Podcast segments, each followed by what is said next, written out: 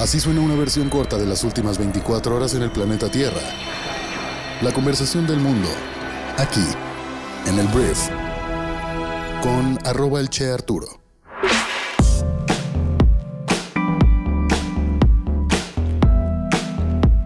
Muy buenos días, bienvenidas, bienvenidos a esto que es el Brief para este martes 13 de diciembre.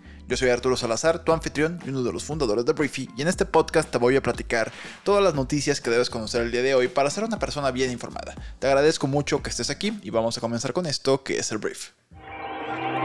Comenzamos hablando de México y voy a hablar del plan B de la reforma electoral, que el presidente de México lanza una vez que el plan A pues fue rechazado por los diputados de oposición y en estos momentos el plan B está en el Senado.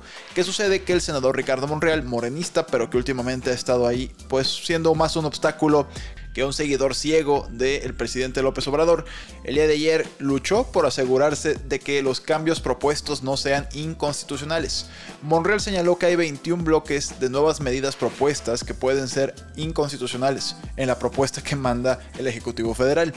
Esto al considerar que los cambios ya aprobados por la Cámara de Diputados no garantizan elecciones libres y confiables y los cambios en seis de ellos ya han sido renegociados con el secretario de Gobernación Adán Augusto López, mientras que el mismo Adán Augusto intentó acelerar la votación el día de ayer y todo esto ha desatado una situación caótica con la oposición amenazando con recurrir hasta el Poder Judicial, la Suprema Corte, para que esta reforma no termine pasando. Y mira, a pesar de todo esto, Ricardo Monreal marcó su raya, insistió en que debe prevalecer la separación de poderes y que la pelota está en la cancha del Senado y que solamente es una cortesía política la que ejercemos al recibir al secretario de Gobernación para andarnos ahí presionando para que aprobemos esto rápido. Si vemos esto desde el punto de vista... Em, puro, purista, decimos, bueno, Ricardo Monreal es un gran senador que está asegurándose de que esta reforma no pase solamente en fast track, y pues se revise punto por punto y que tengamos una reforma que no represente un retroceso a la constitución y a la democracia de México. Pero también el día de ayer se anunció que pues ya se estaba destrabando esta reforma y que de hecho el día de hoy se va a discutir en el Senado. Hay que estar atentos al respecto. Pero curiosamente, también el día de ayer resultó que el senador Armando Guadiana, una persona muy cercana a Ricardo Monreal, pues resultó ser el candidato de Morena al gobierno de Coahuila. Y pues se dispondrá a tomar licencia después de haber ganado la encuesta popular que se realizó en esa entidad. Entonces, este hecho de en la primera hora de la mañana decir que hay 21 cosas que modificar, después discutirlo, después que este señor sea el candidato de Coahuila siendo cercano al senador Ricardo Monreal y de repente se destraba esto y se aprueba en comisiones la reforma para el día de hoy ser discutida en el Senado, lo cual no quiere decir que ya se va a aprobar, pero avanzó. Esta serie de factores que se fueron encadenando, pues me parecen muy sospechosos a mí. Entonces, hay que estar atentos a lo que se va a discutir hoy en el Senado, pero si no te quieres meter tanto a lodo, lo que tienes que saber es que esta reforma empuja mucho el quitarle dinero y recursos al INE y con eso en teoría deberían disminuir la calidad de las elecciones en nuestro país. También empuja mucho el hecho de que los políticos en funciones puedan hacer campañas antes del periodo electoral y que no puedan perder su candidatura porque se elimina esa sanción dentro de la ley electoral. Y lo que también tienes que saber es que Ricardo Monreal, el senador, quiere ser presidente de México. En teoría está posicionando a un aliado en Coahuila, el cual es un estado importante cuando hablamos de votos. Y es un político muy astuto que va a dar su pelea y está peleando dentro de Morena para ser él el candidato, o por lo menos para tener cada vez más poder y que no sea tan fácil para el que vaya a dar el dedazo al final o la encuesta al final tenga los votos suficientes para dar la pelea en la elección del candidato de Morena para el 2024. Eso es lo que está pasando. Y hablando de las corcholatas, las que sí son consideradas corcholatas, que son estas personas que sí tienen un respaldo por parte del presidente, que sí se ven con buenos ojos desde Palacio Nacional para ser los futuros candidatos a la presidencia o precandidatos.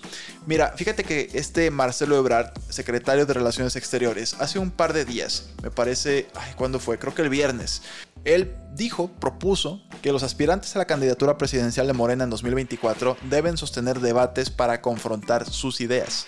A pregunta expresa, este Ebrard dijo que no considera que este ejercicio pueda fracturar al partido, sino al contrario, lo fortalecería, pues los militantes podrían saber qué propone cada uno de los aspirantes. Y el día de hoy, el secretario de Gobernación, Adán Augusto López, también corcholata, consideró que todavía no se debe hablar de los debates entre quienes aspiran a la candidatura de Morena en 2024, pues aún son los tiempos del presidente Andrés Manuel López Obrador. Me pregunto entonces, Adán Augusto, ¿cuándo sería? Porque, bueno, cuando terminen los tiempos del señor Andrés Manuel López Obrador, pues ya habrá alguien electo, entonces ¿cuándo van a debatir? Adán Augusto López dijo que todavía es prematuro hablar de eso, porque dijo, imagínense al secretario de Gobernación debatiendo contra el secretario de Relaciones Exteriores, o con la jefa de gobierno, o con el presidente del Senado, ahí metió a Ricardo Monreal, bien jugado, y si no son tiempos todavía de proyectos políticos, son los tiempos del presidente. Esto por favor. Bueno, el funcionario dijo que pretender hacer debates antes de que inicien formalmente las campañas electorales podría comprometerlos ante las autoridades electorales, lo cual también es como, a ver, todo el tiempo se están comprometiendo, don Augusto. Todo el tiempo estás haciendo campaña. Cuando haces la gira para convencer a los congresos locales de que aprueben la extensión del ejército en las calles hasta el año 2028. Lo mismo hace Claudia Sheinbaum. El que veo un poquito más apagado es a Ebrard, que yo creo que por eso hizo este movimiento, pero no le salió bien. Y hoy de hecho estamos escuchando más hablar de Ricardo Monreal que de Marcelo Ebrard. Entonces Ebrard, ponte pilas, unos TikToks, haz algo ahí para que tengas un poquito más de punch. Y del lado de la oposición, nada más por hacer el apunte, no hay nadie. Es increíble que es un vacío impresionante la oposición. No sé cuál sea la estrategia por parte de la oposición, si es que existe, pero yo veo fácil a Morena ganando esta elección al no existir la oposición. En estos momentos yo hablo más como un opositor del presidente a Ricardo Monreal que es morenista que al que tú me pongas, de los gobernadores de oposición o de algunos senadores, diputados, que espero estén armando un proyecto en el cual sea un tema de construir, porque si la oposición sale a querer destruir a el presidente de México o a su gobierno, no va a jalar. Se necesita proponer cómo mejorar las cosas que ya hizo bien o mal el gobierno actual. Pero bueno, no es el tema. El tema es que Ebrard pidió debates entre corcholatas y Adán Augusto, secretario de Gobernación, básicamente le dijo, siéntese señora, no ande proponiendo ahí cosas creativas. Vamos a hablar ahora de una próxima eh, reunión que va a existir entre el presidente Joe Biden, presidente de Estados Unidos, y el presidente Andrés Manuel López Obrador, que ayer, porque Andrés Manuel de repente avienta palabras o conceptos que resuenan, llamó a esta propuesta de, diálogo o esta reunión una alianza por la prosperidad en la que en su plan AMLO propone a Estados Unidos rescatar a América, que yo no sé si Andrés Manuel se dio cuenta de que literalmente usó el eslogan de precampaña del señor Donald Trump, Save America, tal cual ese es su eslogan. Pero mira, Andrés Manuel ayer propuso a su homólogo Joe Biden tres temas a abordar durante su próximo encuentro programado para enero del 2023 en el Palacio Nacional. Me imagino habrá partida de rosca, tamalitos López Obrador dijo tener mucho interés en proponer tres temas para un acuerdo de largo alcance. Primero, planear la sustitución de importaciones para producir en América del Norte y en todo el continente lo que consumimos, aplicar un programa para el bienestar de los pueblos de América Latina y el Caribe y considerar los aliados y respetando sus soberanías. El plan de la sustitución de importaciones y producir todo en América del Norte, pues es algo nacionalista sí, un poquito a nivel bloque, pero le conviene mucho a México. Es una buena propuesta que no sé si la van a aceptar y no sé si a todas las partes interesadas les convenga. No sé si México es capaz de producir algo a un nivel competitivo de calidad-precio con respecto a un Taiwán, a un China, etc. El punto es que es algo que nos conviene muchísimo. Bien por Andrés Manuel por proponerlo. Vamos a ver si este Joe Biden quiere acatarlo. Aunque también Joe Biden ha estado últimamente inaugurando plantas o presumiendo el hecho de que empresas de Taiwán vienen a Estados Unidos a invertir en producir chips, por ejemplo. Entonces, bueno, vamos a ver cómo va. Esto es en enero, como ya lo dije, en 2023. Y hay buen ánimo entre los dos presidentes. Ahí se están escribiendo unas cartas para esta preparación y veremos cómo sale. Sustitución de importaciones para producir todo en América del Norte, aplicar un programa para el bienestar de los pueblos de América Latina y el Caribe y pues respetar la soberanía de sus respectivos países. Hablando de soberanía, hablando de respetar sus respectivos países, la neta México no ha sido muy respetuoso con Perú, hay que decirlo, no ha sido muy respetuoso. Los gobiernos de México, Argentina, Colombia y Bolivia expresaron este lunes su respaldo al expresidente de Perú, Pedro Castillo, en momentos en que se registran importantes manifestaciones contra su destitución y arresto, así como la designación como presidente de Dina Boluarte. Un comunicado suscrito por los cuatro países Dice, el presidente Castillo Terrones, desde el día de su elección, fue víctima de un antidemocrático hostigamiento violatorio de la Convención Americana sobre Derechos Humanos. El exmandatario peruano, elegido en 2021, fue detenido la semana pasada por orden judicial y enfrenta cargos de rebelión y conspiración luego de un fallido intento para disolver el poder legislativo. Castillo, que es un maestro rural alejado de las élites peruanas, gobernó menos de un año y medio en un periodo marcado por una profunda crisis política, y al momento de su arresto se dirigía a la Embajada de México para solicitar asilo. El Congreso, dominado por la derecha, aprobó una norma que permite acelerar un juicio penal en su contra, y ante todo esto, pues están quejando estos cuatro países, México, Argentina, Colombia y Bolivia, que de hecho el fin de semana Perú acusó a México de ser injerencista, de estar ahí metiendo la cuchara donde no le toca, en un reclamo que el país tiene derecho a hacer y que creo yo la administración actual no ha sido coherente entre lo que exige y lo que hace, ¿sabes? Se mete en la política de Perú, o en la política de Bolivia, pero luego exige que no se hable así por nada del mundo acerca de una política energética, por ejemplo, que Canadá y Estados Unidos pues tienen ahí un pleito pendiente con nosotros. Entonces, eso es lo que yo creo que debería ser un poquito más estandarizado, ¿sabes? Pero bueno, es lo que está pasando, pero Perú al final lleva su propio proceso y hay un proceso ya penal en contra del el expresidente Castillo. Muy bien, vamos a hablar de las noticias más importantes del resto del mundo y voy a empezar hablando de una noticia en Texas, Estados Unidos, porque ayer una caravana de aproximadamente mil personas, principalmente de Nicaragua, cruzó en masa a los Estados Unidos en El Paso, uno de los cruces más grandes a lo largo de la frontera oeste en los últimos años, cruces ilegales. Este grupo fue solo uno de varios en los últimos días que inundaron las instalaciones fronterizas y pues amenazaron con abrumar los recursos de la ciudad. Te preguntarás por qué hay tanta gente yendo, siempre hay mucha, pero la realidad es que la pandemia provocó que hubiera algo conocido como el Título 42, que le permitía a las autoridades de Estados Unidos expulsar rápidamente a los migrantes por, o con la excusa más bien, de que el COVID-19 no les permitía tener a mucha gente ahí. ¿Qué están haciendo ahí? Solicitando asilo político, solicitando permiso para entrar a Estados Unidos. Otros obviamente se van directamente al desierto y se la juegan para poder llegar de manera totalmente legal. El punto es que como este Título 42 expira la próxima semana, podremos ya ver más gente intentando cruzar o ir más bien a Estados Unidos a su frontera para pedir de alguna forma ser parte de los Estados Unidos. Esto es un problema importante para el gobierno de Joe Biden o de cualquier gobierno de Estados Unidos, dependiendo del estado si lo traen demócratas o republicanos, son más extremos o menos con respecto a los migrantes. En el caso de Texas son bastante negativas las noticias para los migrantes, son bastante anti-migrantes en Texas y esperemos que no haya violaciones a los derechos humanos como normalmente hay. Incluso hay gringos locos que cazan migrantes ahí en sus ranchos.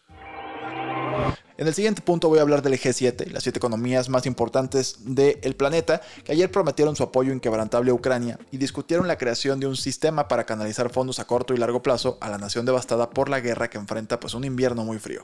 Básicamente pues, se comprometieron a ayudar a la reconstrucción y Volodymyr Zelensky, presidente de Ucrania, dijo, bueno, muy chido todo eso, pero lo que les pide es tanques modernos y armas de largo alcance en medio de intensos combates en el este de su país. El G7 sí prometió cumplir con los requisitos urgentes de Ucrania, y por separado, Vladimir Putin, el presidente de Rusia, canceló su conferencia de prensa habitual de fin de año y en el pasado ha permitido que la prensa extranjera plantee preguntas en el evento. Es una rueda de prensa que dura horas, horas. Y este año la canceló, me imagino porque iba a estar un poquito atacado el señor y también muy cuestionado tal vez por sus mismos periodistas. Hablemos de negocios, voy a hablar del señor Sam Bankman Fried, que es un ex CEO un CEO caído en desgracia de una empresa de intercambio de criptomonedas llamada FTX, que hemos hablado aquí de ella, que bueno, le fue muy mal, quebró así, de repente se fue todo al carajo. El tema es que este señor, Sam, fue arrestado en las Bahamas este lunes después de que los fiscales estadounidenses presentaran cargos penales, según un comunicado del gobierno de las Bahamas. El señor Bankman Fried ha sido investigado por el Departamento de Justicia de Estados Unidos por la repentina implosión de FTX, una empresa de 32 mil millones de dólares que de repente se declaró en bancarrota el 11 de noviembre.